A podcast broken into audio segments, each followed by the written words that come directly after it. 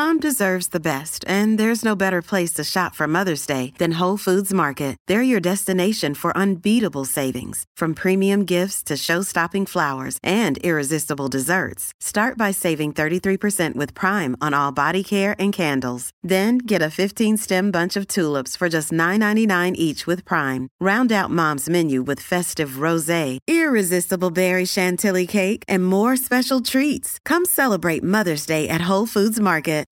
Ogni volta in cui si scatena una minima controversia, ecco che le community vengono aizzate neanche fossero mandrie di bufali impazziti. E con questo clima, io mi chiedo, con questo clima, come pretendiamo di trasformare internet in un luogo di dibattito democratico? Forse è impossibile, ma ancora nutro alcune speranze che vorrei raccontarvi quest'oggi, come sempre, dopo la sigla. Daily Cogito, il podcast di Rick Dufer ogni mattina alle 7. L'unica dipendenza che ti rende indipendente.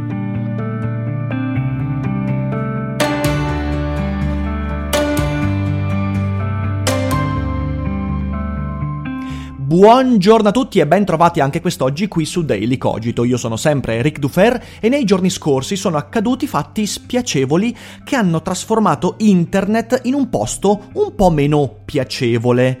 Marco Crepaldi, che è un divulgatore e psicologo che su YouTube parla di disagio maschile e tra i suoi argomenti parla di ikikomori, cioè quel fenomeno soprattutto maschile che colpisce gli adolescenti denominato isolamento sociale volontario e critica in questo discorso anche il neofemminismo radicale, è stato raggiunto da una delle peggiori shitstorm che io abbia mai visto e nel corso della mia carriera ne ho viste svariate, insulti, minacce, parole grosse, inaccettabili e non poche decine, ma centinaia, addirittura migliaia, al punto che per due giorni Marco Crepaldi è entrato nei topic trend di Twitter. Quindi si tratta di centinaia di persone che hanno twittato migliaia di insulti, eh, prese per il culo, minacce di morte, cose veramente, veramente irripetibili.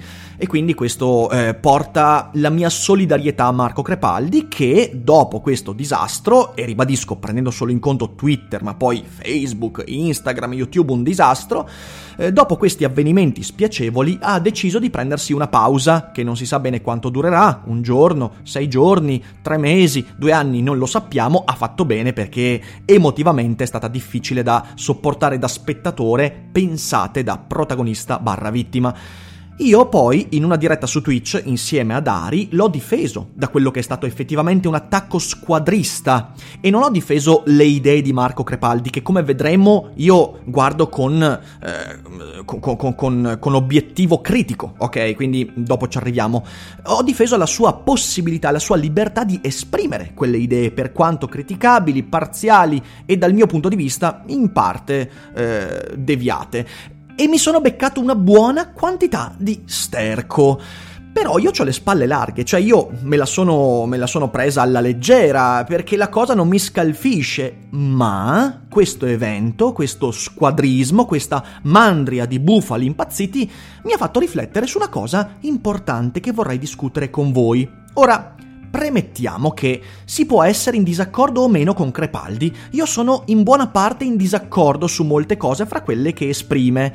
Guarda caso, sono le stesse cose con cui sono in disaccordo quando vengono espresse dal neofemminismo. E i punti sono più o meno i seguenti. Primo, la denuncia del capitalismo, della competitività, della, eh, de- del libero mercato come malattie che poi portano alla sofferenza, al disagio, tutte cose che non stanno in piedi dal mio punto di vista perché sono semplicemente la creazione di nemici astratti, eh, parole a cui tutti attribuiscono cose più o meno sfumate ma molto molto, eh, ripeto, astratte, fantasiose e che danno risposte facili. È colpa del capitalismo, è colpa del patriarcato, è colpa di cose che poi eh, possono significare tutto e niente, formulette per risposte facili. Crepaldi le usa tanto quanto molte neofemministe le usano, infatti al fondo di questi discorsi c'è proprio un pensiero neomarxista chiarissimo e limpido. In secondo luogo, l'idea che ogni disagio necessiti di assistenza, cosa secondo il mio punto di vista sbagliata, perché in realtà bisogna andare a vedere qual è la natura del disagio e un adolescente che si autoisola può sicuramente aver bisogno di aiuto, ma non è che perché un adolescente si autoisola allora ha bisogno di assistenza psicologica. Perché non è così? Perché poi bisogna vedere caso per caso e bisogna anche cominciare a dire una cosa fondamentale che prima dell'assistenza viene anche l'autoaiuto, cioè il tuo modo di affrontare quel disagio, ascoltando, leggendo, informandoti e sentendo una spinta tua che ti porta fuori dalla gabbia e che se poi veramente diventa insuperabile, allora può aver necessità di un aiuto psicologico, ma l'idea che ogni disagio a priori abbia bisogno di aiuto, assistenza, una voce, via dicendo, per me favorisce un certo tipo di passività nei confronti della propria azione sul sé. Anche questo è un argomento di cui abbiamo discusso varie volte e lo ritroveremo tante altre volte. In terzo luogo, non sono d'accordo con la creazione di un'altra categoria protetta, come se ce ne fosse ancora bisogno, quindi in questo caso i kikomori, o chiamateli come volete, oppure, mm, sì, mm, men right activists, che adesso eh, non, non prendetela male ragazzi questa cosa qua, però la creazione di un'altra categoria protetta, la socializzazione del disagio maschile, che è esattamente la richiesta di categorizzazione dall'altra parte parte, quella diciamo così neofemminista e via dicendo, che si dimentica di nuovo di un fatto, che in realtà l'individuo ha responsabilità su se stesso e poi può ricercare identità, assistenza, aiuto in un gruppo sociale. Ma qui avviene l'esatto opposto, tu fai parte di un gruppo sociale quindi questo ti dà identità. Problema enorme del nostro tempo che di nuovo affronteremo in un'altra puntata. Quindi Tutte queste sono cose che ho espresso superficialmente, vi prego, non mettetevi a cavillare, sono soltanto punti superficiali che poi in futuro andrò ad, andrò ad approfondire ho già approfondito in passato. Dicevo, tutte queste cose con cui a torto o a ragione io sono in disaccordo per molti motivi che un giorno argomenterò. Ora, il modo di esprimere il mio disaccordo è tutto. La prima strada è argomentare, criticare, dialogare, Marco, peraltro, mi è sempre parso molto aperto al dialogo, ha espresso sempre la volontà di dialogare e sul suo canale ha anche dibattuto con femministe, persone in disaccordo e via dicendo, quindi non mi sembra la persona chiusa all'eventuale approfondimento. L'altra strada è quella di picchiare, insultare, minacciare e intimidire. E questo è quello che è successo. Ora, la domanda che mi pongo io è abbastanza semplice, ma molto pregnante. Se si ritiene che Marco Crepaldi sia un interlocutore inadeguato, come potremmo mai convincere qualcuno di più professionale, onesto, competente, chissà cos'altro, a prendere parte al dibattito? Ora, fermo restando che i problemi di cui Marco Crepaldi esistono, cioè esistono gli isolati sociali, esistono il disagio maschile, i problemi dell'uomo, esistono, eh, indubbiamente ne ho parlato in passato ed è, esistono, non sono, sono dei problemi che ci sono. Poi i modi su cui eh, agire intorno a quei problemi sono argomento di dibattito, ma ci sono. Dal momento che ci sono, ovvero c'è una richiesta da parte di una certa parte del pubblico di parlare di questi argomenti, di farli emergere nel dibattito, come potremmo pensare che qualcuno più adeguato di Crepaldi possa prendere parte a quel dibattito? Faccio un esempio. Io quando ho parlato del capitalismo, del libero mercato, di Soros, ora è una posizione legittima quella di difendere il capitalismo, il libero mercato, eccetera. Certo che è legittima, ci sono libri, ci sono scuole di pensiero, uno può essere in disaccordo, ma si può fare. Ok, io lo faccio convintamente, sono convinto di quello che dico. Fino a prova contraria, cercherò sempre di portare le mie argomentazioni in difesa della mia idea. Quando qualcuno mi mostrerà un'argomentazione che smonta alla base la mia idea, allora la metterò in discussione. Ma è legittimo sostenere quel tipo di visione? Certo, posso sbagliarmi dirmi sì, ma è legittimo sostenerla con le argomentazioni corrette. Però magari Rick non va bene perché è disonesto, perché è scemo, perché è malvagio, è ignorante, potete dirmi quello che vi pare, ok? Mettiamo il caso che io sia effettivamente inadeguato. Ora io Quando ho pubblicato la trilogia in, in, difesa del capitalismo, il video su Soros, basta andare a vedere i commenti, soprattutto eh, intorno a quello su Soros, è un be- una bella raccolta di dissonanza cognitiva e violenza verbale, tenete conto che lì eh, sono, sono partite anche alcune denunce. Ehm, dicevo, quando ho pubblicato quei, quei, video, quei contenuti, e capita anche ogni volta in cui pubblico altre cose simili, sono stato raggiunto da shitstorm, eh, minacce di morte, insulti, cose molto violente, ehm, non misura, nella stessa misura di Crepaldi, però comunque in un paio di momenti, per esempio, ho avuto un gruppo di persone che hanno continuato a minacciare per mesi di venire a boicottarmi gli spettacoli, di venire a farmi del male agli, del male agli spettacoli, ovviamente anonimi, eh, ovviamente codardi che poi non si sono mai presentati, però come potrebbe qualcuno prendere il mio posto per sostenere quelle idee in modo migliore rispetto a me, lo si può fare tranquillamente, sapendo che esprimendo certe idee verrai raggiunto da una valanga di sterco come potrebbe mai arrivare qualcuno di migliore di Riccardo Dal Ferro a dire quelle cose? Mi chiedo io.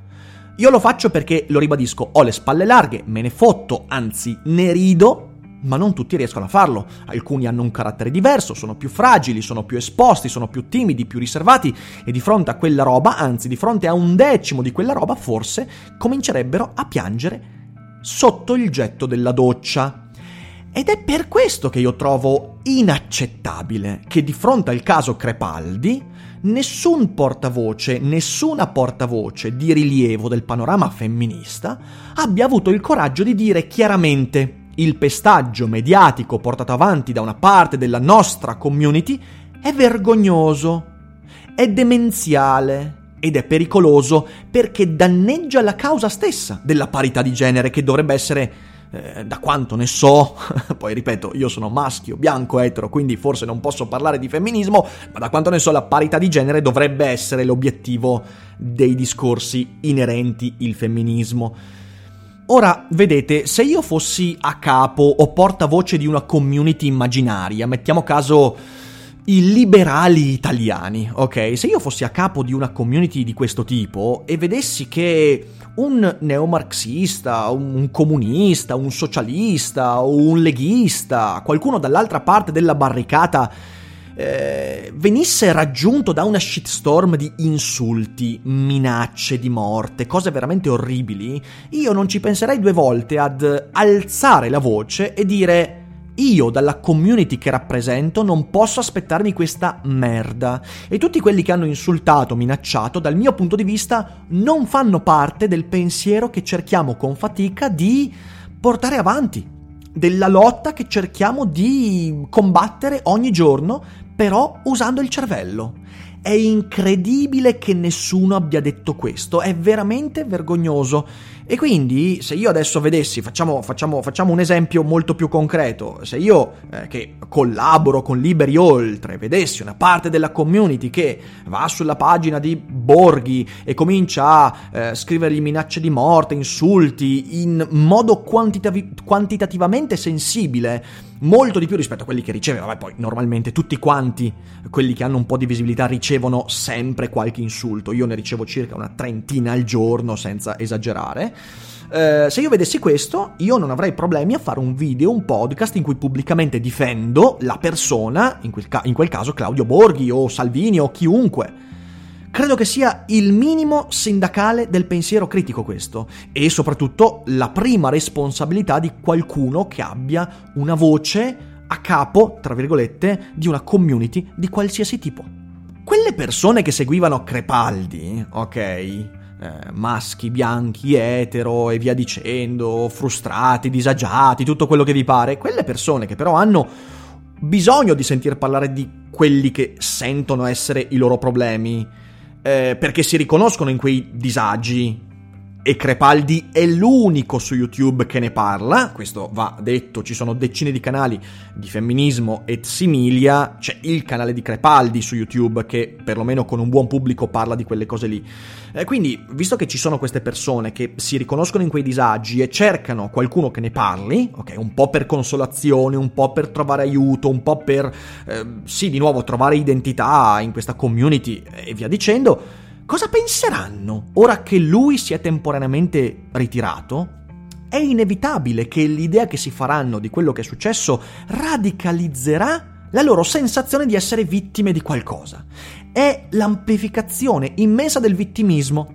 Vittime sono, anzi, anzi, anzi, autovittimizzanti sono coloro che di fronte ai video di Crepaldi hanno scatenato la shitstorm perché si sentono più vittime di qualcun altro, quindi hanno dovuto insultare, denigrare tentare di chiudere la bocca autovittimizzante si saranno coloro che facendo parte della community di Crepaldi, vedendo questo stercol verbale, intellettuale e via dicendo, si radicalizzeranno. Sto usando parole difficili, spero di non averle sbagliate.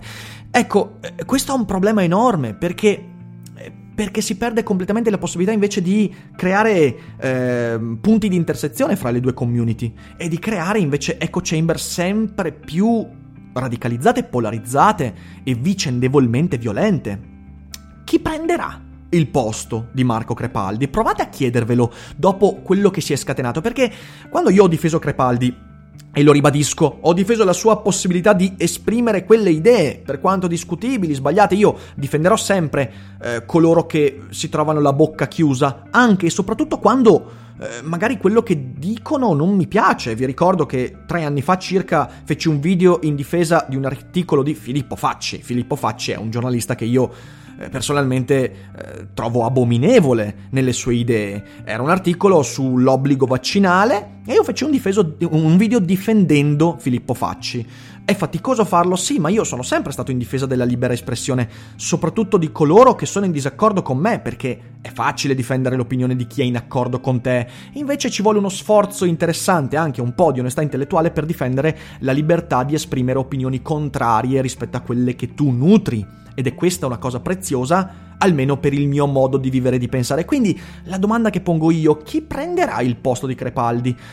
Sicuramente, e qui lo dico perché sono certo di questo, sicuramente non qualcuno di moderato, non qualcuno che voglia fare le cose per bene, qualcuno di professionale, di aperto al dialogo.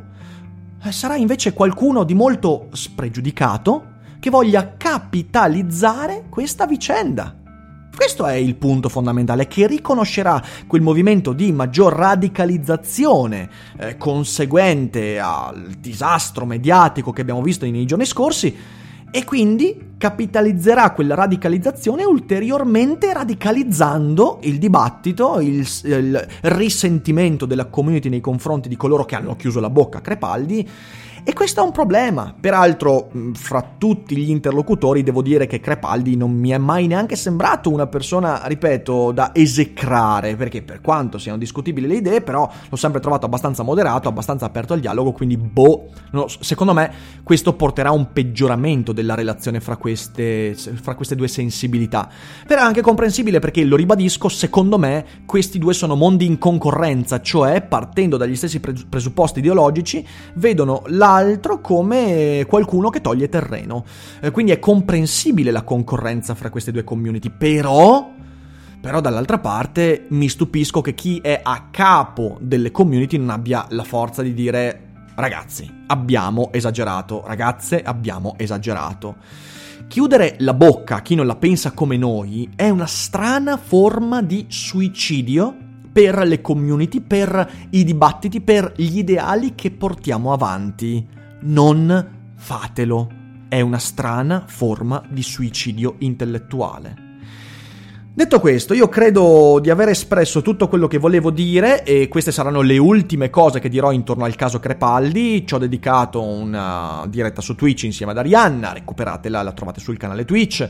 Ehm, ci ho dedicato parte di una discussione con Boldrin, credo che detto questo eh, non esprimerò nient'altro. Di nuovo quindi va la mia solidarietà a Crepaldi umanamente, spero che ritornerà ad esprimere le sue opinioni eh, presto e, e con, con, le migliori argomentazioni che riuscirà a trovare. E nel frattempo io vi abbraccio tutti, vi saluto e come sempre non dimenticate che non è tutto noia ciò che pensa.